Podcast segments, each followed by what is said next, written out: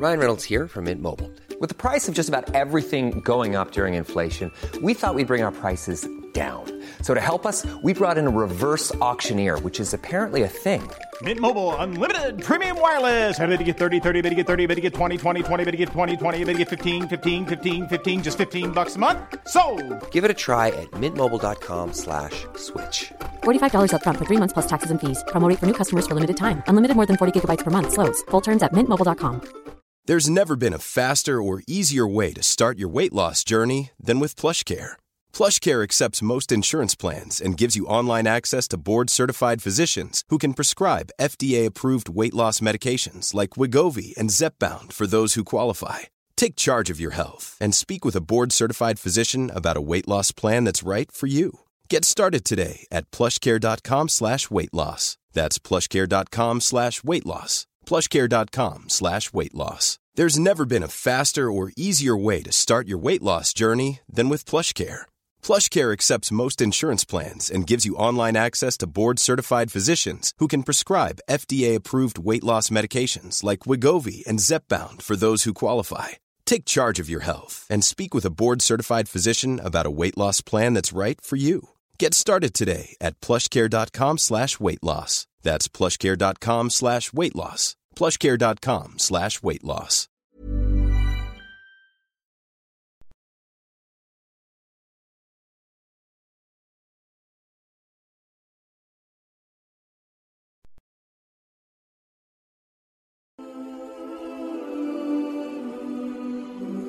Loss ask Mufti Tariq Masood بسم اللہ الرحمن الرحیم میں یو اے ای میں ہوں دبئی میں اور آپ کے مسائل کا حل کا پروگرام اب ہم نے چلانا تھا تو ہم نے سوچا کہ میں جہاں بیٹھا ہوا ہوں اس وقت اسٹوڈیو میں تو ہوں نہیں تو ناغا نہ ہو ہم نے کہا یہیں سے لائیو کر دیتے ہیں تو میں نے کہا پھر تھوڑا سا پہلے تعارف بھی ہو جائے جن کے گھر ہم بیٹھے ہوئے ہیں یہ بھی ناانصافی ہوگی تو یہ ہمارے اقبال بھائی ہیں جن کی دعوت پہ میں یہاں یو اے ای آیا ہوں چودھری اقبال ان کا نام ہے چودھری لگانا بہت ضروری ہے ان کے نام کے ساتھ ٹھیک ہے تھوڑا سا آپ خود اپنا تعارف کروا دیں اقبال حسین چودھری جی جی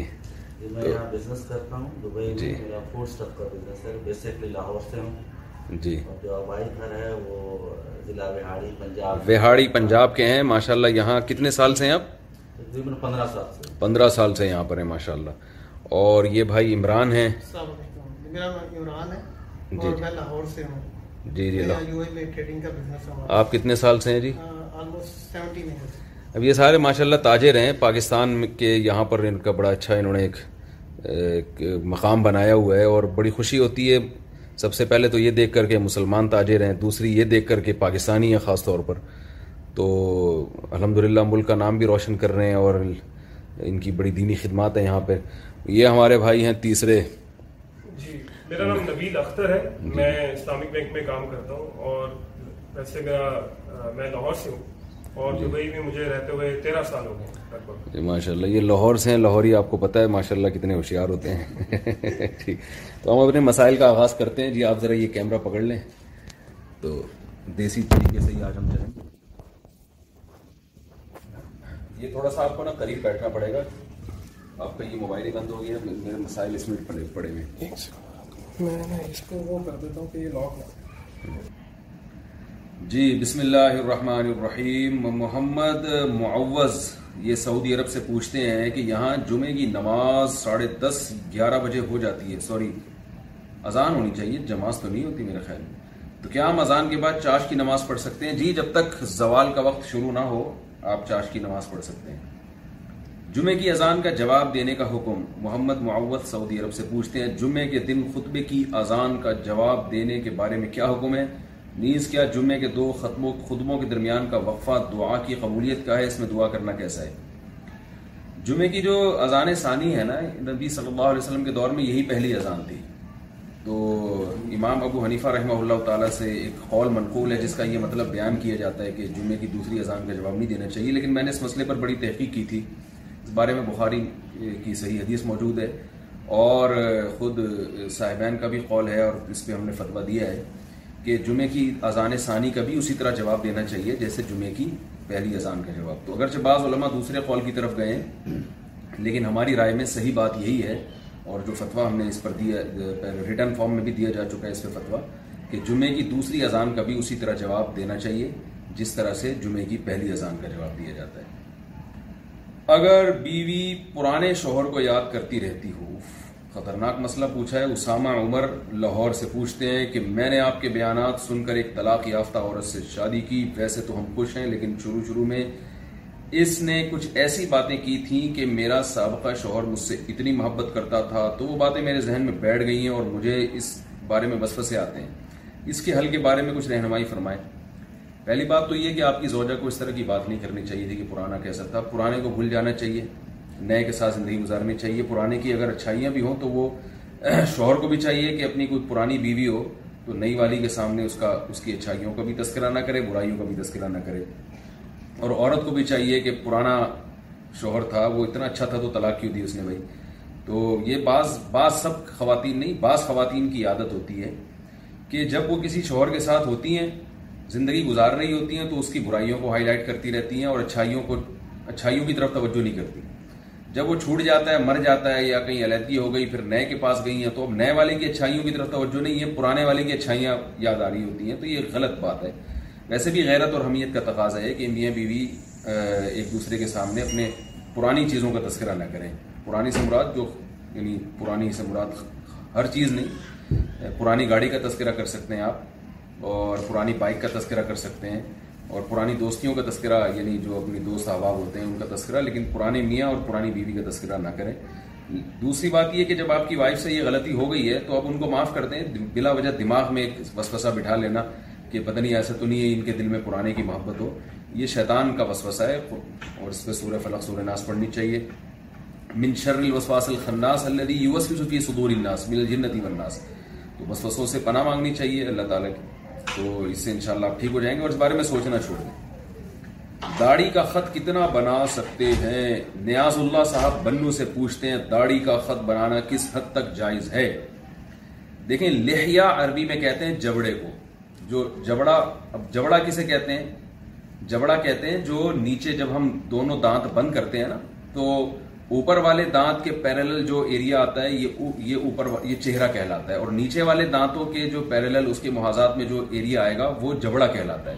تو حدیث میں آف الحا کا حکم ہے لہا بڑھاؤ تو لہا تو جبڑے کو کہتے ہیں مراد ہے لہا پر جو بال ہیں ان کو بڑھاؤ تو اس اس سے علماء نے استدلال کی ہے کہ جو اوپر والے جبڑے پہ جو بال ہیں وہ کاٹنا جائز ہے بعض علماء کی رائے یہ کہ آف الحا کا مطلب ہے کہ جیسے ہو بس اپنے حال پہ چھوڑ دو لیکن جو بر صغیر کے علماء ہیں وہ اس کے قائل ہیں کہ اوپر والے بال وہ داڑھی میں داخل ہی نہیں ہے وہ لہیا میں آتے ہی نہیں ہے تو وہ کیونکہ جبڑے پر نہیں ہے تو اس لیے جب دونوں دانتوں کو آپ بند کریں تو جو ایک درمیان میں ایک لکیر بنتی ہے اس لکیر کے نیچے کے جو بال ہیں وہ رکھنا واجب ہے اس کے اوپر کے بالوں کے کاٹنے کی گنجائش ہے لیکن نہ کاٹیں تو وہ بہرحال بہتر ہے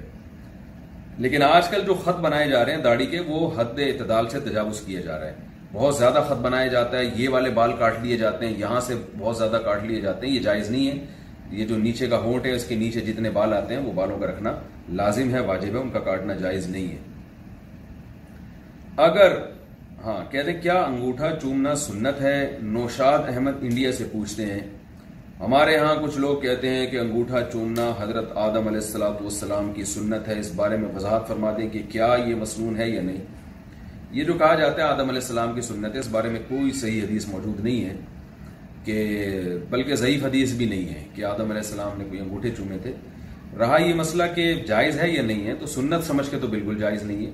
باقی عقیدت محبت میں کوئی انگوٹھا چوم لے تو کوئی گناہ بھی نہیں ہے اس میں لیکن لاجیکلی یہ ٹھیک بنتا نہیں ہے اس لیے نہیں بنتا کہ جو حضرات انگوٹھا چومتے ہیں بہت احترام کے ساتھ میں ان سے یہ کہنا چاہتا ہوں اگرچہ رسول اللہ صلی اللہ علیہ وسلم کی عقیدت میں چوم رہے ہیں اور آپ صلی اللہ علیہ وسلم سے عقیدت اور محبت کا اظہار کسی بھی طرح سے کیا جا سکتا ہے لیکن اصولی بات یہ ہے کہ نبی صلی اللہ علیہ وسلم کا نام جن ہوٹوں سے نکلا تو فوراً لوگ انگوٹھا چونتے ہیں تو دیکھیں انگوٹھے کا اس نبی صلی اللہ علیہ وسلم کے نام سے کوئی تعلق نہیں ہے اب آپ صلی اللہ علیہ وسلم کا نام مبارک جن ہوٹوں سے نکلا ان ہوٹوں کو اگر کوئی چوم لے تو بات سمجھ میں آتی ہے کہ بھئی ان ہوٹوں سے نبی کا نام نکلا ہے نبی صلی اللہ علیہ وسلم کا نام مبارک جن ہوٹوں سے نکلا جس کے کان میں گیا اس کے کان چوم لیے جائے کہ بھئی یہ وہ مبارک کان ہے جن کے جن میں محمد صلی اللہ علیہ وسلم کا پیارا نام ان کانوں نے سنا ہے تو نہ ان ہونٹوں کو چوما جا رہا ہے نہ ان کانوں کو چوما جا رہا ہے انگوٹھے کو چوما جا رہا ہے جس کا اس پورے پروسیس میں کوئی عمل ہی نہیں ہے یہ اس کی مثال ایسے ہے کہ جیسے میں کہوں کہ بھائی آپ سے مجھے بھائی بہت محبت ہے آپ نے بڑا اچھا کام کیا ہے اور میرا دل چاہتا ہے کہ میں وسیم بھائی کو چوم لوں تو اگلا کہے گا نا یار محبت سلیم بھائی سے ہو رہی ہے اور چوم رہے ہیں کس کو آپ وسیم بھائی کو چوم رہے ہیں تو ان کا کیا کردار ہے اس پورے میں تو اس لیے بعض علماء کہتے ہیں کہ لاجیکلی کچھ بنتا نہیں ہے پھر بھی اگر کوئی عقیدت محبت میں چومتا ہے تو ٹھیک ہے اس کی نظر میں اپنی کوئی لاجک ہوگی اس عمل کو بدت نہیں کہہ سکتے بدت جب یہ جب کہیں گے جب اس عمل کو سنت قرار دیا جائے تو میں اس لیے کہہ رہا ہوں کہ ہم کیوں نہیں انگوٹھا چومتے اس کی میں وجہ بیان کر رہا ہوں کہ یہ لاجیکلی ہماری سمجھ میں یہ بات آتی نہیں جس کاغذ پہ نبی صلی اللہ علیہ وسلم کا نام لکھا اس کاغذ کو بھی چوما جائے یہ بھی سمجھ میں آتی ہے بات کہ جہاں نام لکھا ہوا ہے اس نام کو چوم لیا جائے ان ہونٹوں کو چوم لیا جائے ان کانوں کو چوم لیا جائے اس بندے کو چوم لیا جائے جس نے آپ صلی اللہ علیہ وسلم کا نام مبارک زبان اقدس زبان سے نکالا ہے نام اقدس لیکن یہ انگوٹھے کا اس پورے پروسیس میں جو ہے وہ کوئی کردار سمجھ میں آتا نہیں ہے اگر بیٹے کا تعمیر شدہ گھر دوسرے بیٹے کو دے دیا تو وراثت کیسے تقسیم ہوگی دانیال صاحب کوہاٹ سے پوچھتے ہیں ہم دو بھائی اور پانچ بہنیں ہیں میرے والد صاحب نے انتقال سے پہلے امی کو بطور مہر گھر دے دیا تھا امی نے انتقال سے پہلے یہ گھر بڑے بھائی کے نام کر دیا تھا کیا شرن یہ جائز ہے ایک سوال تو ان کا یہ ہے دوسرا سوال ان کا یہ ہے دو سال پہلے میں نے اس گھر میں فرسٹ فلور کی کنسٹرکشن کروائی کیا اسے نکال کر گھر تقسیم ہوگا یا اس کے ساتھ تقسیم ہوگا یعنی یہ جو کنسٹرکشن انہوں نے کروائی ہے جب پورا گھر وراثت تقسیم ہوگا تو ان کو وہ کنسٹرکشن الگ سے دی جائے گی یا اس کی قیمت دی جائے گی یا پورا گھر سب میں برابر ڈیوائڈ ہوگا تو یہ آپ کے اصل میں دو سوال ہیں پہلا سوال تو یہ کہ ابو نے انتقال سے پہلے امی کو بطور مہر گھر دے دیا تھا وہ تو ٹھیک ہے امی کا ہو گیا آگے مسئلہ یہ ہے کہ امی نے انتقال سے پہلے یہ گھر بڑے بھائی کا نام کر دیا تھا یہاں دو چیزیں قابل تحقیق ہیں پہلی بات تو یہ کہ امی نے انتقال سے پہلے جو گھر بھائی کے نام کیا تھا محض نام کیا تھا یہ ہینڈ اوور بھی کیا تھا مسئلہ یہ ہے کہ امی اگر اسی گھر میں بھائی کے ساتھ آپ کے بھائی کے ساتھ رہتی تھی تو جب تک قبضہ نہیں دیں گی ہدیہ شریعت میں مکمل نہیں ہوتا اور قبضہ دینے کا طریقہ یہ ہے کہ والدہ اس گھر سے کچھ دیر کے لیے نکلیں اور اپنا سارا سامان بھی نکالیں کیونکہ جب تک جس کا سامان گھر میں ہوتا ہے نا شرم قبضہ اسی کا متصور ہوتا ہے مالک مکان کرایہ دار کو کہتا ہے نا گھر خالی کرو تو خالی کرنے کا مطلب یہ نہیں ہوتا آپ نکل جاؤ بلکہ مطلب یہ ہوتا ہے کہ سامان بھی خالی کرو جس کا سامان گھر میں پڑا ہوتا ہے اسی کا قبضہ شرم بھی سمجھا جاتا ہے قانون بھی سمجھا جاتا ہے تو اگر والدہ ہی کا سارا سامان فرنیچر وغیرہ اس گھر میں موجود تھا تو والدہ سو دفعہ بھی کہہ دے کہ یہ گھر میرے بیٹے کا ہے بلکہ کاغذات میں بھی ڈاکومنٹیشن بھی کر دیں اور کاغذات میں بھی اس کے نام کر دیں تو یہ گھر بیٹے کے نام شران بیٹے کی ملکیت میں داخل نہیں ہوگا شران ملکیت میں داخل کرنے کے لیے ضروری ہے کہ بیٹے کو مکمل قبضہ دیا جائے یا گھر سامان سمیت ہبا کیا جائے یا والدہ کا اس میں سامان ہی نہ پڑا ہو تو پھر ہم کہیں گے کہ ملکیت ٹرانسفر ہو گئی دوسری بات یہ کہ چونکہ انتقال سے پہلے کیا ہے تو انتقال سے پہلے اگر والدہ نے یہ کام بیماری کی حالت میں کیا ہے اور وہ بیماری جس میں ان کی ڈیتھ ہوئی ہے تو پھر شریعت میں جب کوئی شخص بیماری کی حالت میں کوئی کام کرتا ہے کوئی ہدیہ وغیرہ دیتا ہے کسی کو اور اسی میں اس کی ڈیتھ بھی ہو جاتی ہے تو پھر اس کے احکام الگ ہیں اس میں ہبا اور گفٹ کے نافذ ہونے کی الگ ڈیٹیل ہے جس میں میں جاؤں گا تو جواب بہت لمبا ہو جائے گا تو اگر ایسا ہے کہ والدہ نے بیماری کی حالت میں یہ گھر آپ کے بیٹے کو اپنے بیٹے کو دیا ہے اور ہینڈ اوور بھی کر دیا تو پھر اس کے حکام آپ یعنی دوبارہ یہ سوال پوچھیں اس کے حکام الگ ہے تو بظاہر آپ کے سوال سے یہ لگتا ہے کہ انتقال سے پہلے کا مطلب یہ ہے کہ یعنی کافی پہلے اور بیماری کی حالت میں نہیں بلکہ صحت کی حالت میں کیا تو میں اسی کے حساب سے جواب دے رہا ہوں تو اگر والدہ نے یہ گھر صحت کی حالت میں جس میں آپ کی ڈیتھ بھی نہیں ہوئی تھی اس بیماری میں بھی نہیں دیا اور صحت کی حالت میں اپنے بیٹے کو وہ گفٹ کر دیا اور قبضہ بھی دے دیا جو تفصیل میں نے بتائی ہے تو پھر بیٹا اس کا مالک ہو گیا اور پھر بیٹے پھر جو ہے نا والدہ نے کام غلط تو کیا کام تو اچھا نہیں کیا اولاد میں بھی برابری ضروری ہے بلا وجہ کسی ایک بیٹے کو نوازنا یہ جائے تو یہ اچھا کام نہیں ہے ناپسندیدہ ہے شریعت میں تو لیکن بہرحال ہبا نافذ ہو گیا اب اس میں وارثوں کا حق نہیں ہے اور اگر اس تفصیل کے مطابق ہبا نہیں کیا گیا تو یہ وراثت ہے رہا یہ مسئلہ کہ آپ نے اس کے اوپر جو گھر بنایا تھا تو اگر آپ نے اس وقت باقی وارثوں سے یہ ایگریمنٹ کیا تھا یا جو زندہ لوگ تھے جو اس گھر میں شریک تھے یا والدہ کا گھر تھا تو ان سے ایگریمنٹ کیا تھا کہ میں کوئی خاص ایگریمنٹ کیا تھا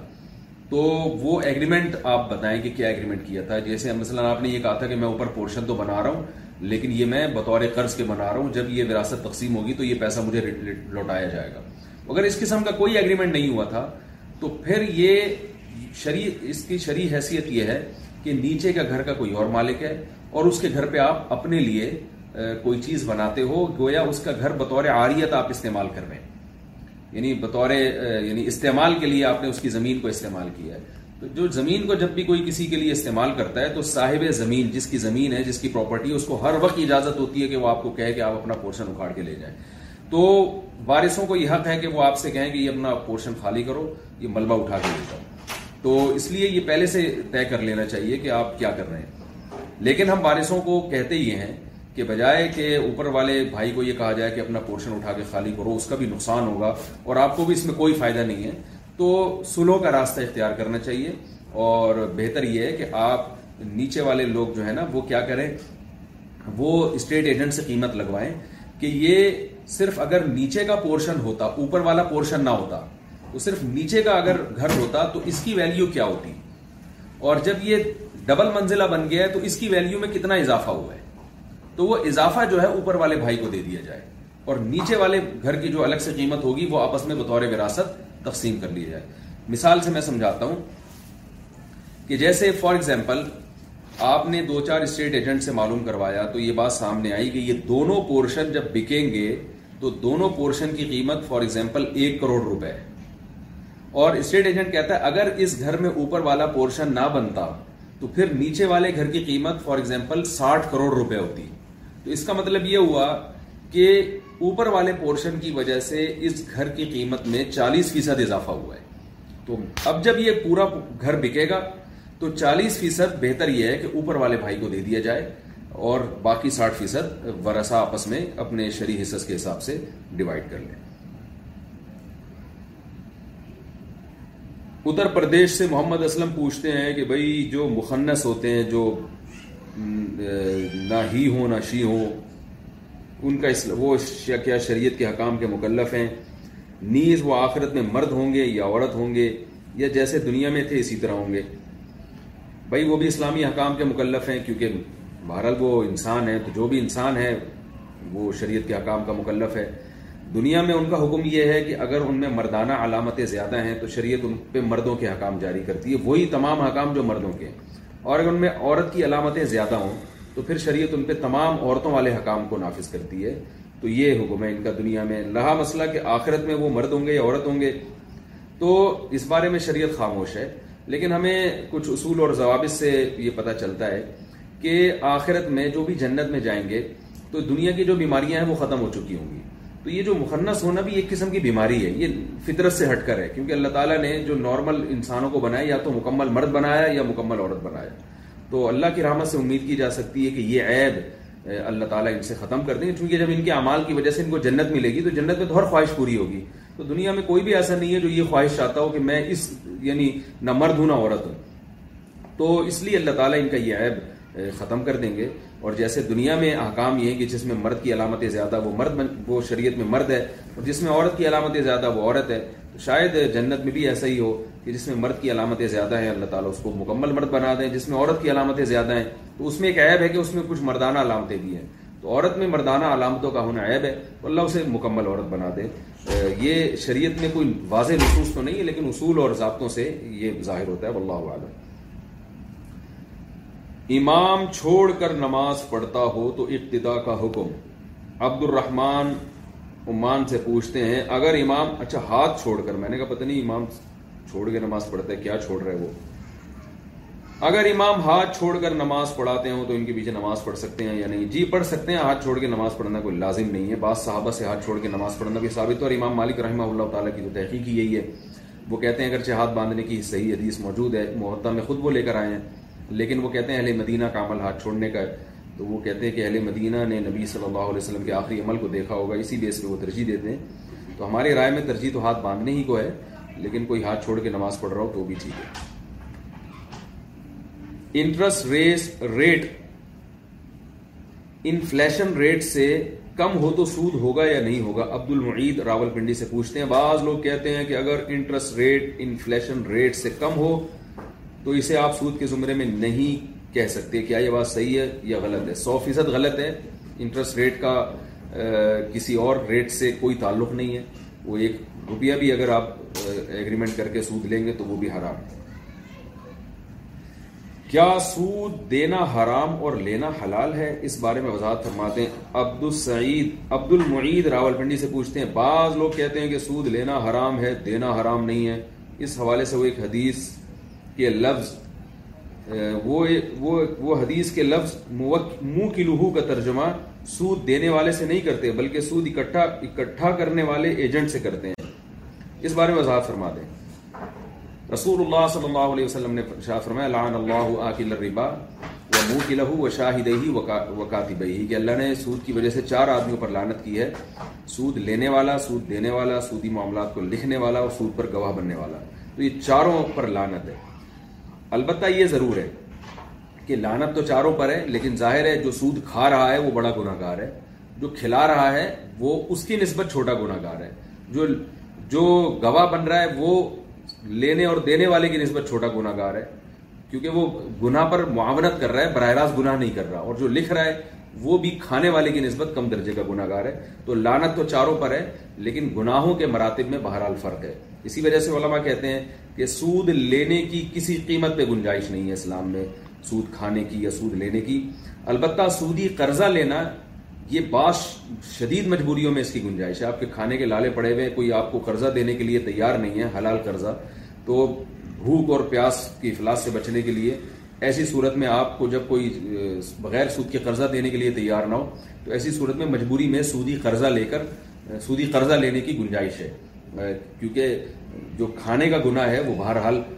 سود دینے کے گناہ سے کئی گنا بڑھ کر ہے لیکن حرام ہونے میں چاروں برابر ہیں میاں میں کی اختلاف کا حل ثاقب صاحب دبئی سے سوال پوچھتے ہیں میں ان کا پورا سوال جان کر نہیں پڑ رہا کوئی ایک فرقواریت کی ایک آگ لگ سکتی ہے تو کوشش یہی کرتا ہوں کہ ایسے مسائل جن سے کچھ قواریت کو شہ ملتی ہو وہ نہ پڑے جائیں تو ان کا میں خلاصہ سنا دیتا ہوں کہ بیگم کا مسلک الگ ہے میاں صاحب کا مسلک الگ ہے تو پہلی بات تو یہ دیکھیں کسی ایسے مسلک میں شادی کرنا جس کے عقائد بالکل ہی اہل سنت جماعت سے منحرف ہوں وہ تو جائز ہی نہیں جو بالکل ہی قرآن و سنت ہے کیونکہ بعض مسلک ایسے ہیں جن کا جن کے بارے میں پوری امت کا اتفاق ہے کہ وہ لیول تو اسلام کا لگاتے ہیں مگر وہ بہر مسلمان نہیں ہے تو ایسے مسلک میں تو وہ اسلام کا مسلک نہیں ہوگا بہت سارے میں نام بھی لوں گا جو یعنی نہ قرآن کو مانتے ہیں نہ حدیث کو مانتے ہیں ان کے اپنے ہی کچھ مخصوص قسم کی شخصیات کو انہوں نے خدا بنایا ہے اور بس اسلام کا لیول استعمال کر رہے ہیں تو کسی ایسے مسلک میں تو نکاح ہی نہیں ہوگا اور کیونکہ وہ مسلم ہی نہیں ہے اور اگر کوئی ایسا مسلک ہے جو بہرحال مسلم ہے اہل سنت والجماعت کے خاص طور پر جو چار مکاتے فکر ہیں یا قرآن و سنت کو کسی بھی درجے میں حجت مانتا ہو تو پھر ایسے مسلک میں جب نکاح ہو گیا تو ان کے جو اختلافات ہوں گے تو پہلی بات اختلاف ہوں گے کیوں کے تو وہ اپنے مسلک جیسے کسی حنفی نے شافی سے نکاح کر لیا تو شافی عورت اپنے مسلک کے مطابق نماز پڑھ لے حنفی اپنے مسلک کے مطابق نماز پڑھے اس میں کیا جا رہا ہے وہ رفل دین کر لے گی یا نہ کرے وہ زور سے ان کے مرد زور سے آمین کہیں گے آپ کے مرد آہستہ وہ جھینگا کھا لے کیکڑے کھا لے آپ نہ کھائیں تو اس میں تو کوئی ایسی بات نہیں ہے جب شریعت نے ہمیں عیسائی عورت سے نکاح کی اجازت دے دی ہے اہل کتاب عورت سے تو آپ سوچیں اس کا اختلاف تو یہ آپس کے جو مسلمانوں کے مسلک ہیں ان اختلاف سے کئی گنا زیادہ ہے تو میاں بیوی کے جو آپس میں جو رہن سہن ہے ان چیزوں میں وہ جوڑ پیدا کر سکتے ہیں نماز کوئی بھی کسی بھی طریقے سے پڑھ سکتا ہے تو اس میں کوئی حرج نہیں ہے اور پھر بھی اگر کوئی خاص بات ہو کہ آپ کی سمجھ میں نہ آ رہی ہو تو خاص اس چیز کو آپ ہائی لائٹ کریں کہ بھئی میاں بیوی میں اگر یہ والا اختلاف ہو جائے اور اس کا مسئلہ کچھ کہہ رہے ہیں میرا مسئلہ کچھ کہہ رہے تو ہم کیا کریں گے تو میرا خیال میں ایسا کوئی اختلاف نہیں ہے جس کی بیس پر میاں بیوی کی زندگی نہ گزر سکے بیسک تو سارے یعنی سب کی اسلام ہی ہے اور اسلام کے جو موٹے موٹے بنیادی عقائد ہیں اور بنیادی مسائل ہیں وہ سب کے ایک ہی ہیں اور پھر بھی اگر بعض مسئلہ ایسے ہوتا ہے کہ امام شافی کے ہاں طلاق بائن ہوگی اور امام ابو حنیفہ کے ہاں وہ طلاق رجی ہو رہی ہے تو ایسی صورت میں شریعت کہتی ہے کہ عدالت جس پر فیصلہ کر دے وہ فیصلہ معتبر ہوگا جیسے سعودی عرب میں فقہ حنبلی نافذ ہے تو سعودی عرب میں اگر عدالت کوئی ایسا فیصلہ کر دے جو فقہ حنفی کے خلاف ہو تو وہ حنفی پہ بھی نافذ ہو جائے گا کیونکہ القضاء یرفع الخلاف جو اسلامی عدالت کا جو جج ہے اس کا فیصلہ شریعت میں اس کو ترجیح دی گئی ہے وہ تمام مسلکوں پر وہ فیصلہ شریعت اس کو نافذ کرتی ہے کیا بیوی پر ہاتھ اٹھانا جائز ہے محمد صاحب پلوامہ سے پوچھتے ہیں اگر بیوی شوہر کی بات نہ مانے تو کب اور کس حد تک اسے مارنے کی شرن اجازت ہے قرآن مجید میں اللہ تعالیٰ نے جو عورت آپ کی جائز باتوں میں بھی اطاعت نہ کرتی ہو جو بالکل جائز مطالبات ہیں اور وہ ان مطالبات کو پورا نہ کرنا ایک معاشرے میں برا سمجھا جاتا ہے جو بالکل شوہر کا یعنی شرح حق ہے تو ایسی چیزوں میں قرآن مجید میں اللہ تعالیٰ نے حکم دیا کہ سب سے پہلے تو رسول اللہ صلی اللہ علیہ وسلم کی حدیث ہے بلکہ قرآن ہی کی آیتیں فن کری تم اُن فا تک رہو شیوم اللہ فی خیر کثیر اللہ تعالیٰ فرماتے ہیں اگر تمہیں اپنی کوئی بیوی ناپسند ہے تو عین ممکن ہے کہ اس کی ناپسندیدگی میں اللہ بہت ساری خیر پیدا کر دے تو اس میں اللہ نے بتا دیا کہ سو فیصد کامل دنیا میں کوئی بھی نہیں ہوتا بیوی کوئی روبوٹ کی طرح آپ کی ہر بات نہیں مانے گی بلکہ کمپرومائز کا راستہ اختیار کرو اور اللہ ہو سکتا ہے اس سے تمہیں نیک سال اولاد دے دے اور بہت سارے تم اس سے فائدے اٹھا رہے ہو لوگ کیا کرتے ہیں کہ بیوی میں یہ خرابی ہے اس کو چھوڑ دیا دوسری شادی کی پتہ چلا اس میں وہ نہیں تو کوئی دوسری اور خرابی تھی تو نہ دنیا میں کوئی سو فیصد آپ خود کامل نہیں ہو سکتے تو بیوی کہاں سے سو فیصد صحیح ہوگی تو اس لیے قرآن نے سب سے پہلے جو ترغیب دی ہے وہ دی ہے کہ ناپسندیدگی کے باوجود اس سے محبت کرو تم کیونکہ ضروری نہیں کہ ساری باتیں ناپسندیدہ ہوں اس میں کچھ باتیں ناپسندیدہ بھی ہوں گی کچھ بہت ساری خیر ہوں گی اور جو ناپسندیدہ اس میں بھی اللہ نے بہت سی خیر رکھی ہوئی ہوگی برداشت کی قوت تمہارے اندر پیدا ہو جائے گی تم معاشرے میں سروائیو کرنا سیکھ جاؤ بہت ساری خیریں جن کی میں ڈیٹیل میں ابھی نہیں جاتا تو پہلا درجہ تو قرآن نے یہ بیان کیا ہے دوسرا درجہ قرآن نے بیان کیا اگر پھر بھی برداشت نہیں ہو رہا تو اللہ فرماتے ہیں فعیغ ہننا محبت سے ان کو سمجھاؤ نصیحت کرو اس سے بھی کام نہیں چل رہا تو وہ جرو ہننا فل مزاج ہے کچھ دن کے لیے بستر الگ کر دو روٹ جاؤ ناراض ہو جاؤ عزت دار عورت ہوگی اسی سے وہ مان جائے گی اور شوہر کو منا لے گی اور اللہ فرماتے ہیں یہ بھی نہیں ہوتا تو پھر آخری اور تیسرا درجہ یہ ہے وز ہننا ان پر تم ہاتھ اٹھا سکتے ہو کیونکہ گھر کے دنیا میں کوئی بھی سربراہ لوگ اکثر ہمیں پوچھتے ہیں کہ کیا یہ انسانیت کی یعنی انسانی حقوق کی خلاف ورزی نہیں ہے کہ شوہر کو بیوی پہ سخت مجبوری میں یاد رکھیں یہ سخت مجبوری ہے سخت مجبوری میں ہاتھ اٹھانے کی اجازت دی جائے کیا انسانیت کے حقوق کی خلاف ورزی نہیں ہے تو میں ان سے کہتا ہوں کہ مجھے پہلے یہ بات بتائیں کہ دنیا میں کوئی نظام سربراہ کے بغیر چل سکتا ہے آپ کس کوئی فیکٹری ہے کوئی کمپنی ہے اس میں سربراہ ہی نکال دیں مینیجر نکال دیں آپ وہاں سے یا اسکول میں ہیڈ ماسٹر نکال دیں تو کیا وہ چل سکتا ہے نہیں چل سکتا یہ ناممکن ہے ملک کا بھی سربراہ ہوتا ہے علاقے کا بھی سربراہ ہوتا ہے تو ایسے گھر کا بھی سربراہ ہوتا ہے تو گھر کے سربراہ کو اللہ نے سربراہ اللہ نے مرد کو بنایا ہے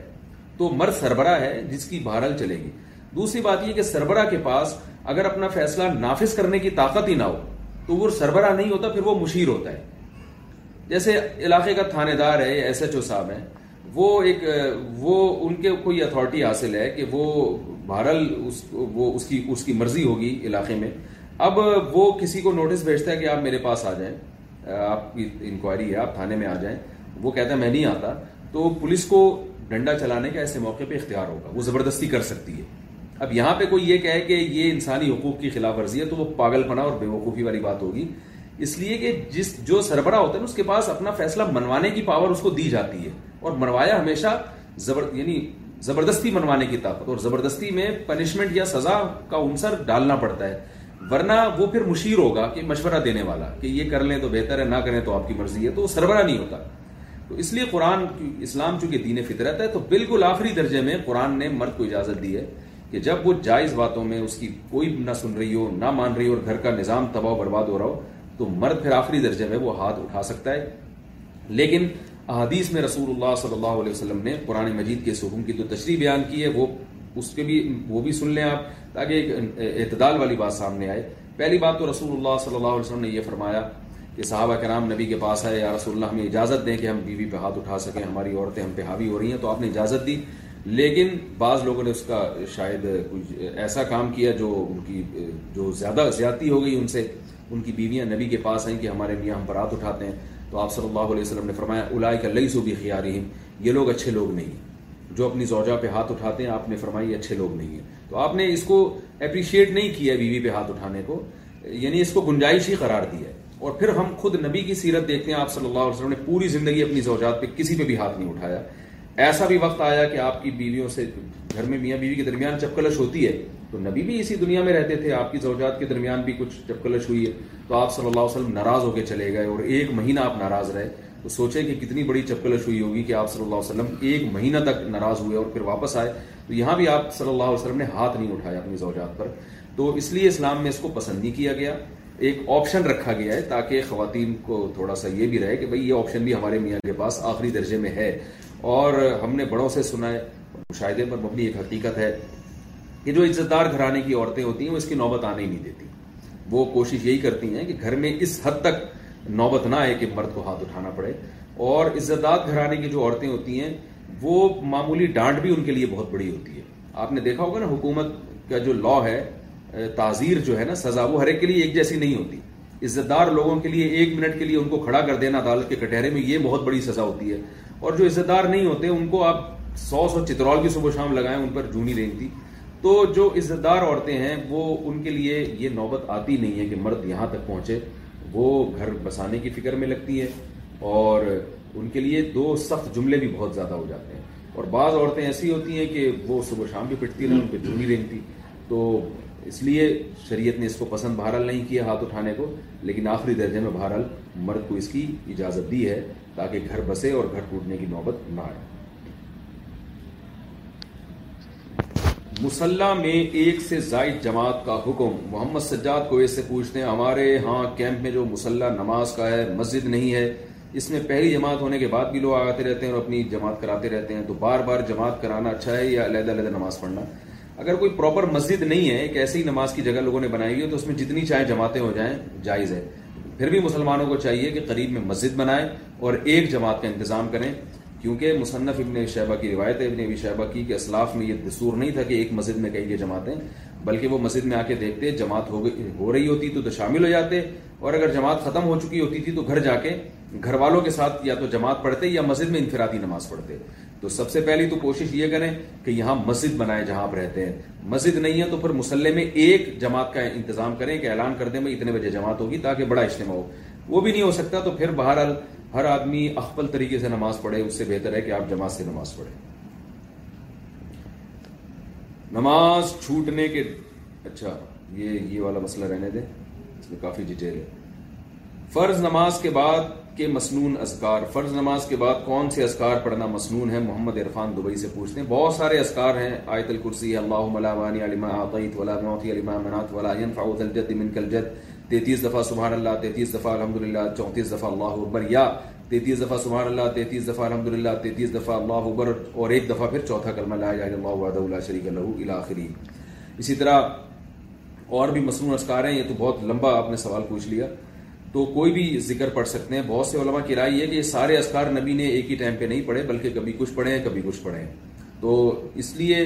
جو فتویٰ ہمارے ہاں دیا جاتا ہے وہ اس پر دیا جاتا ہے کہ فرض نماز کے بعد آپ صرف اللہ منت السلام پڑھیں کیونکہ ایک صحیح حدیث میں یہ بھی آتا ہے کہ آپ صلی اللہ علیہ وسلم فرض نماز کے بعد صرف اللہ منت السلام کے بقدر بیٹھتے تھے پھر کھڑے ہو جاتے تھے تو اس لیے بہتر یہ کہ آپ اللہ منت السلام پڑھ لیں پھر سنتیں پڑھیں سنتوں کے بعد پھر آپ باقی تمام اسکار ڈیٹیل سے کریں اس پر مزید دلائل میں انشاءاللہ کسی اور کلپ میں ریکارڈ کرواؤں گا کیونکہ اس میں بھی علماء کی دور آئے ہیں کہ بعض علماء کہتے ہیں کہ تفصیلی اسکار جو ہے وہ فرض کے بات کرنے چاہیے سنتوں سے پہلے اور بعض علماء کی رائے یہ کہ نہیں مکمل سنتیں ہونے کے بعد وہ تفصیلی اسکار کرنے چاہیے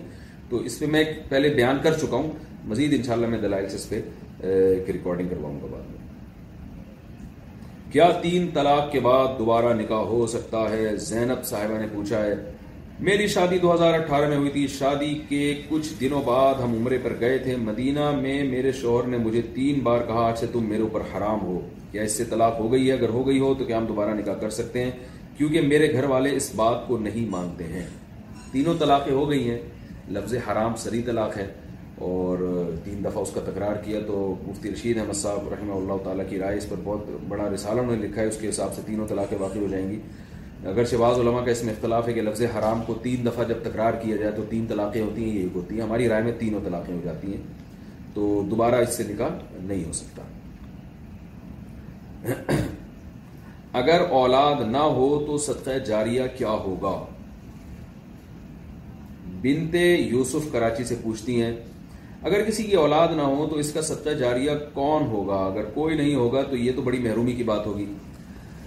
دیکھیں صدقہ جاریہ اولاد بھی ہے اس میں تو کوئی شبہ نہیں لیکن صدقہ جاریہ کے اور بھی بہت سارے طریقے ہیں اگر اولاد نہیں مل رہی تو اللہ کی طرف سے آزمائش ہے پھر دوسرے طریقوں پر ابھی اس میں آتا ہے کہ کہ ادامات ابن آدم من او ولد صالح یدعو له او علم کہ علم جس سے لوگ فائدہ اٹھائیں آپ کوئی علم علمی کام کریں لوگوں کو تبلیغ کی طرف دین کی طرف مائل کریں یہ کہ علمی کام ہوگا یا کوئی اور صدقہ جاری ہے مثلا درخت لگا دیا آپ نے تو جب تک درخت سے لوگ فائدہ اٹھائیں گے آپ کو ثواب ملے گا قبر میں کنواں کھود دیا آپ نے کوئی مدرسہ بنا دیا یا مدرسے کے ساتھ تعاون کر دیا یا مسجد کے ساتھ تعاون کر دیا بہت سارے ذرائع ہیں کوئی ہیڈ پمپ کھول دیا آپ نے کسی گاؤں دیہات میں وہاں پانی کی نکاسی نہیں تھی تو پانی کا انتظام کر دیا جب تک لوگ اس سے پانی پیتے رہیں گے آپ کو ثواب ملتا رہے گا تو یہ تمام چیزیں ہیں جس یا اولاد ہی کا فائدہ اٹھانا چاہتے ہیں تو کسی یتیم بچے کو پالنے لے کے یہ بہت بڑا صدقہ جاریہ ہوگا اس کو پڑھائیں لکھائیں تعلیم دیں یہ بہت بڑا صدقہ جاریہ ہوگا انشاءاللہ کیا حرام سونا رکھ کر قیمت پیسے صدقہ کی جا سکتی ہے زوجہ عامر راول پنڈی سے پوچھتی ہیں میری شادی شدہ کزن ہے اسے شادی کے بعد پتہ چلا کہ اسے شادی کے وقت سسرال کی طرف سے جو زیور پہنایا گیا تھا وہ حرام کمائی کا تھا کیا وہ زیور سسرال والوں کو واپس کر دے نیز کیا وہ سونا اپنے پاس رکھ کر اس کی قیمت کسی غریب کو دے سکتی ہے پہلے تو یہ تحقیق کریں کہ وہ حرام کمائی کا تھا بھی کہ نہیں تھا کسی مفتی سے اپنے قریبی علاقے میں کسی عالم سے رجوع کریں بعض دفعہ ایک چیز بعض ارننگ حرام نہیں ہوتی لوگ خام خاں حرام سمجھ رہے ہوتے ہیں بعض ایک چیز بعض کمائے چیزیں جو ہے وہ حلال و حرام کا مرکب ہوتی ہیں حلال بھی ہوتا ہے حرام بھی ہوتا ہے تو لوگ پورے کو ہی حرام سمجھ بیٹھتے ہیں تو یہ تحقیق کے بعد اگر ثابت ہو جائے کہ واقعی وہ حرام آمدن کا تھا تو پھر ان کے لیے جائز ہے کہ قیمت صدقہ رکھ کے وہ زیور رکھ لیں تو آپ یوں کر لیں کہ اب لے لیا ہے لینا تو جائز نہیں تھا لیکن جب لے لیا ہے تو پھر اس کا ایک اندازہ لگائیں کہ یہ زیور کی مالیت کتنی ہوگی اور اس کے پیسے قسطوں میں بے شک صدقہ کر دیں یکمش کرنا ضروری نہیں ہے تو وہ صدقہ کرنا شروع کر دیں تو یہ زیور کا استعمال آپ کے لیے انشاءاللہ جائز ہو جائے گا کیا میک اپ کر کے نماز ہو جاتی ہے اہلیہ مسعود گوجرا والا کیا میک اپ میں نماز جائز ہے جبکہ پتہ نہیں ہوتا کہ میک اپ میں جو چیزیں شامل ہیں وہ حلال ہیں یا نہیں دیکھیں میک اپ کے بارے میں آپ ریسرچ کریں جامع الرشید کا ادارہ ہے حلال فاؤنڈیشن جامع الرشید وہاں آپ گوگل پہ جا کے سرچ کریں میک اپ میں کون سی چیزیں غیر شرعی ہیں تو ان سے اجتناب کریں کون سی کمپنیوں کا میک اپ حلال ہے تو یہ تحقیق کر کے پھر اور میک اپ استعمال کریں تو میک اپ کا اس سے نماز سے کوئی تعلق نہیں ہے میک اپ کر کے بھی نماز ہو جاتی ہے البتہ وضو میں اگر میک اپ اس نوعیت کا ہے کہ جیسے نیل پالش جو لگائی جاتی ہے اس میں پانی نہیں پہنچتا ناخنوں تک تو ایسا میک اپ جس کی لیئر اتنی موٹی چڑھے جاتی ہو کہ پانی نہ پہنچے پھر وضو نہیں ہوگا جب وضو نہیں ہوگا تو نماز میں نہیں ہوگا کیا کپڑا لگا کر بچے کو دودھ پلانے سے رضا ثابت ہو جائے گی اکثر خواتین مدر فیڈ اکثر خواتین کو مدر فیڈ زیادہ آتی ہے وہ اسے کسی کپڑے میں جذب کر لیتی ہیں تاکہ وہ ٹپکے نہیں اگر وہ کپڑا کوئی بچہ چوس لے یا اس کپڑے میں جو جذب شدہ دودھ ہے وہ کسی بچے کے منہ میں چلا جائے تو اس سے رضا کا مسئلہ تو ثابت نہیں ہوتا ثنا صاحبہ کراچی سے پوچھتی ہے جی بالکل ثابت ہو جاتا ہے ماں کا دودھ کسی بھی طریقے سے جب بچے کے پیٹ میں اترے گا کسی بھی عورت کا دودھ اور بچے کی عمر دو سال سے کم کم ہو تو کسی بھی طریقے سے اترے گا چاہے وہ جذب کر کے بچے کے منہ میں ٹپکایا جائے یا کسی پیالے میں نکال کے بچے کو پلا دیا جائے تو اس سے رضا ثابت ہو جاتی ہے اور وہ عورت اس بچے کی ماں بن جاتی ہے مسز خاتون انڈیا سے پوچھتی ہیں کیا بچے کا پیشاب صاف کرنے سے وضو ٹوٹ جاتا ہے جی نہیں ٹوٹتا اس سے وضو بچوں کو چیز دینے میں کتنا انصاف ضروری ہے اسما عمران لکھنؤ سے پوچھتی ہیں میرے دو بچے ہیں ایک بیٹا ایک بیٹی میں اپنی جیولری میں ان میں تقسیم کرنا چاہتی ہوں کیا اس میں بھی شریعت میں شریعت کے حساب سے تقسیم کرنا ہوگا یا میں اپنی بیٹی کو زیادہ دے سکتی ہوں شریعت کے حساب سے اگر آپ تقسیم کر رہی ہیں تو برابر ہی ضروری ہے یاد رکھیں زندگی میں جب والدین اپنی اولاد کو کچھ دیتے ہیں تو بیٹے اور بیٹی میں فرق کرنا درست نہیں ہے یعنی بیٹے کو زیادہ دیں گے بیٹی کو کم دیں گے یہ مرنے کے بعد ہے جو وراثت ہے زندگی میں جب دیں گے تو جتنا بیٹے کو دے رہے ہیں اتنا ہی بیٹی کو دیں آپ اس میں آدھا بیٹی کو یا دگنا بیٹے کو یہ ٹھیک نہیں ہے اور اگر کسی ضرورت کی وجہ سے کسی کو زیادہ دیں تو بھی ٹھیک ہے یعنی بیٹا اور بیٹی ہونے کی بیس پہ فرق نہیں کر سکتے آپ ضرورت کی بیس پہ کر سکتے ہیں اگر بیٹی کو زیادہ ضرورت ہے تو پھر بیٹی کو زیادہ دے دیں بیٹے کو کم دے دیں اگر بیٹے کو زیادہ ضرورت ہے تو بیٹے کو دے دیں یا ضرورت تو دونوں کو برابر ہے لیکن ایک فرما بردار زیادہ ہے ایک نے خدمت بہت زیادہ کی ہے تو اس خدمت کی بیس پہ بھی زیادتی کمی بیشی کر سکتے ہیں لیکن محض بیٹا اور بیٹی ہونے کی بنا پر ان میں فرق کرنا یہ شریعت میں ٹھیک نہیں ہے ask Mufti Masood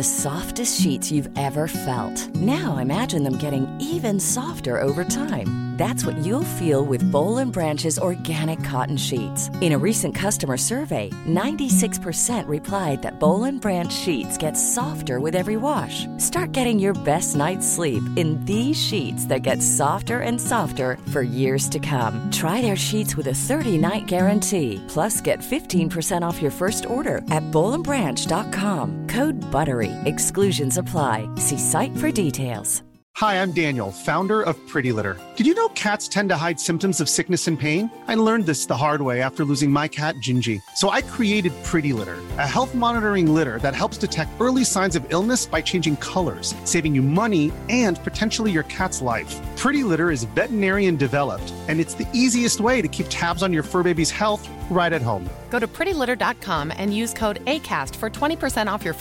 aid freight who terms and conditions apply see site details